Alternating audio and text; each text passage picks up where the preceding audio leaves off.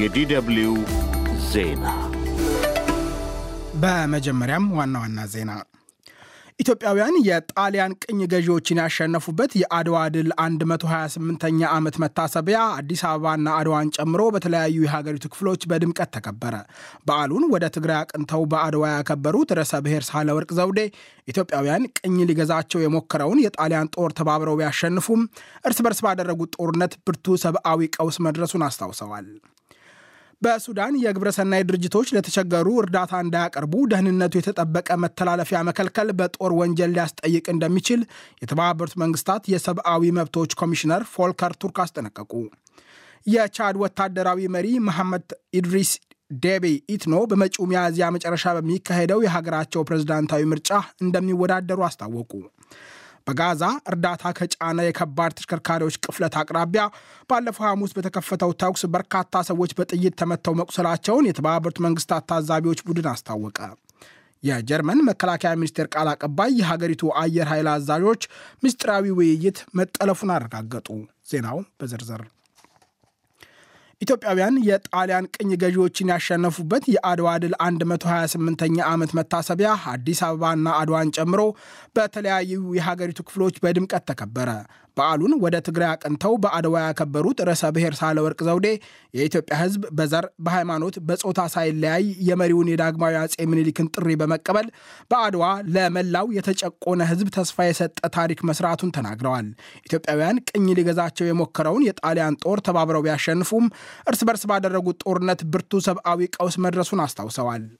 በዚህች መሬት ወንድም በወንድሙ ላይ ቃታ የሳበበት የተጋደለበት፣ ንጹሐን የተገደሉበት፣ ብዙዎች የተሰደዱበት፣ በርካቶች በገዛ ሀገራቸው የተንከራተቱበት፣ የተፈናቀሉበት፣ ንብረት የወደመበት፣ ሴቶች የተደፈሩበት ሁኔታ ታሪክ ጀብዱ በተሰረረበት ምድር እንዲያ እያደረግ ነው። እነዚህ ተራራዎች ለዚህም እማኝ እንዲሆኑ ያደረግ ነው።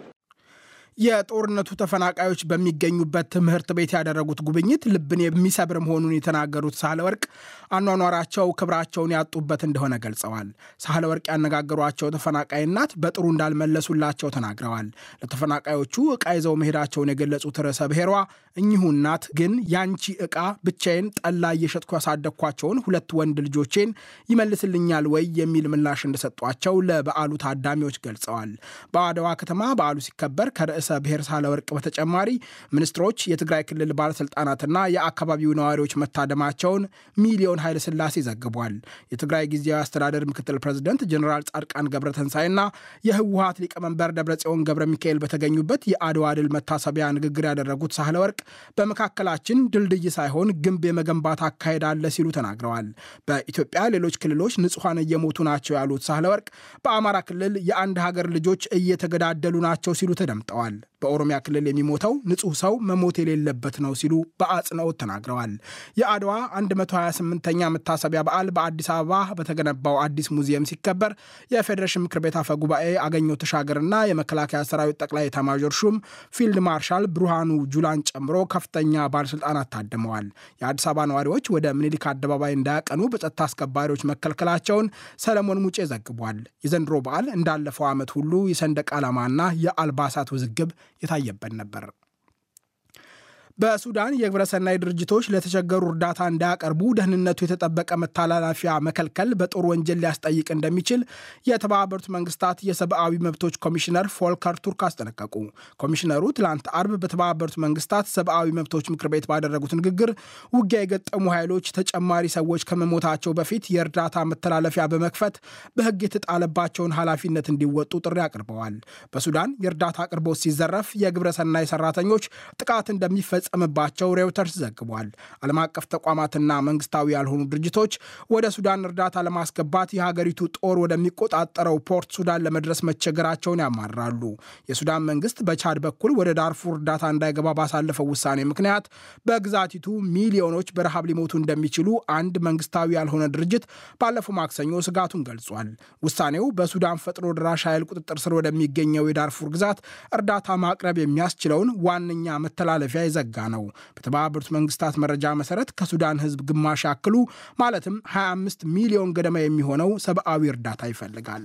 በሚሊዮኖች የሚቆጠሩ ደግሞ ወደ ማዕከላዊ አፍሪካ ሪፐብሊክ፣ ቻድ፣ ግብፅ፣ ኢትዮጵያና ደቡብ ሱዳን ተሰደዋል። የቻድ ወታደራዊ መሪ መሐማት ኢድሪስ ዴቢ ኢትኖ በመጪው ሚያዝያ መጨረሻ በሚካሄደው የሀገራቸው ፕሬዝዳንታዊ ምርጫ እንደሚወዳደሩ አስታወቁ። ከሶስት ዓመታት ገደማ በፊት አባታቸው ታጣቂዎች ሲፋለሙ ከተገደሉ በኋላ ስልጣን የወረሱት ዴቢ በምርጫው የተባበረች ቻድ ጥምረትን በመወከል እንደሚወዳደሩ ዛሬ ቅዳሜ ይፋ አድርገዋል። ጥምረቱ እንደሚለው በስሩ 221 የፖለቲካ ፓርቲዎች ይገኛሉ። የ39 ዓመቱ ዴቢ የቻድ የሽግግር ጊዜ ፕሬዝዳንት ሆነው ስልጣን ሲጨብጡ በ18 ወራት ውስጥ ምርጫ ተካሂዶ ስርዓተ መንግስቱ ወደ ሲቪል አስተዳደር ይመለሳል ቢባልም ተራዝሟል። የዴቢ ውሳኔ የተሰማው ዋነኛ ተፎካካሪያቸው ይሆናሉ ተብለው ይጠበቁ የነበሩት ያያ ዲሎ ዤሩ በቻድ ዋና ከተማ ንጃሜና በወታደሮች በተገደሉ በጥቂት ቀናት ልዩነት ውስጥ ነው። ድንበር የለሽ ሶሻሊስት ፓርቲ ለግድያው ዴቢ የሚመሩትን ወታደራዊ መንግስት ተጠያቂ አድርጓል። ይህ ዶይቸ ቨለ ነው። በጋዛ እርዳታ ከጫነ የከባድ ተሽከርካሪዎች ቅፍለት አቅራቢያ ባለፈው ሐሙስ በተከፈተው ተኩስ በርካታ ሰዎች በጥይት ተመተው መቁሰላቸውን የተባበሩት መንግስታት ታዛቢዎች ቡድን አስታወቀ። በጋዛ ከተማ የሚገኘው የአልሺፋ ሆስፒታልን የጎበኙ የድርጅቱ ታዛቢዎች ወደ 200 ቁስለኞች አሁን ሕክምና እየተደረገላቸው እንደሚገኝ ተመልክተዋል። የእስራኤል ወታደሮች የጋዛ ሰዎች እርዳታ ከጫነ ቅፍለት ምግብ ለማግኘት በሚራኮቱ ሲቪል ፍልስጤማውያን ላይ በከፈቱት ተኩስ 115 ሰዎች ሲገደሉ 750 መቁሰላቸውን የጋዛ የጤና ሚኒስቴር አስታውቆ ነበር።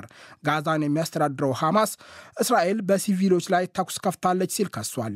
እስራኤል በበኩሏ ወታደሮች ለማስጠንቀቂያ ከተኮሱ በኋላ መረጋገጥ እንደተፈጠረ ገልጻለች።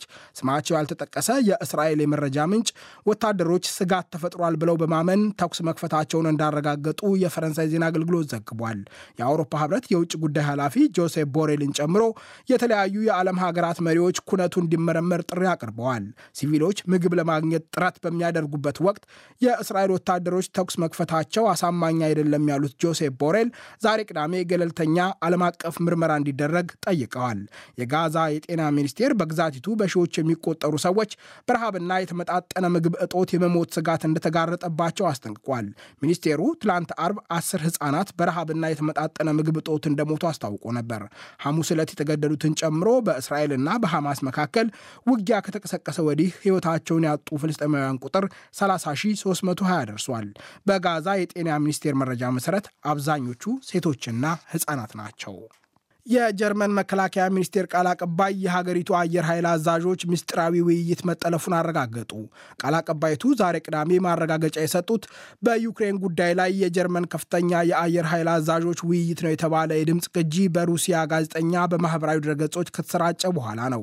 የጀርመን መከላከያ ሚኒስቴር ባደረገው ግምገማ የአየር ኃይል አዛዦቹ ውይይት መጠለፉን እንዳረጋገጠ የገለጹት ቃል አቀባይቱ በማህበራዊ ድረገጾች የተሰራጨው የድምፅ ቅጂም ሆነ የጽሑፍ ግልባጭ ለውጥ ተደርጎ በት እንደሆነ እንደማይታወቅ ለፈረንሳይ ዜና አገልግሎት ተናግረዋል።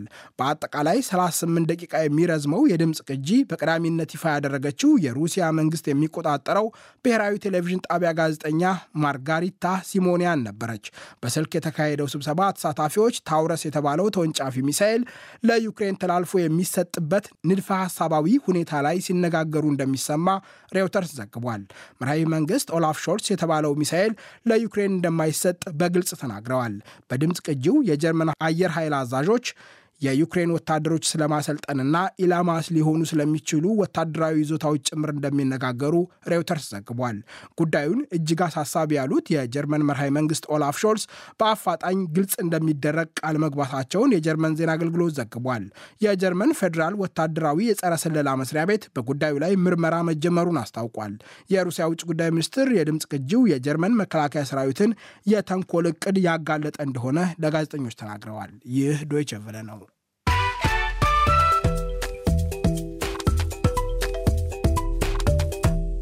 ዜናውን ከማብቃታችን በፊት ዋና ዋናዎቹን በድጋሚ ኢትዮጵያውያን የጣሊያን ቅኝ ገዢዎችን ያሸነፉበት የአድዋ ድል 128ኛ ዓመት መታሰቢያ አዲስ አበባና አድዋን ጨምሮ በተለያዩ የሀገሪቱ ክፍሎች በድምቀት ተከበረ። በሱዳን የግብረሰናይ ድርጅቶች ለተቸገሩ እርዳታ እንዳያቀርቡ ደህንነቱ የተጠበቀ መተላለፊያ መከልከል በጦር ወንጀል ሊያስጠይቅ እንደሚችል የተባበሩት መንግስታት የሰብአዊ መብቶች ኮሚሽነር ፎልከር ቱርክ አስጠነቀቁ። ዜናው በዚሁ አበቃ። ጤና ይስጥልኝ።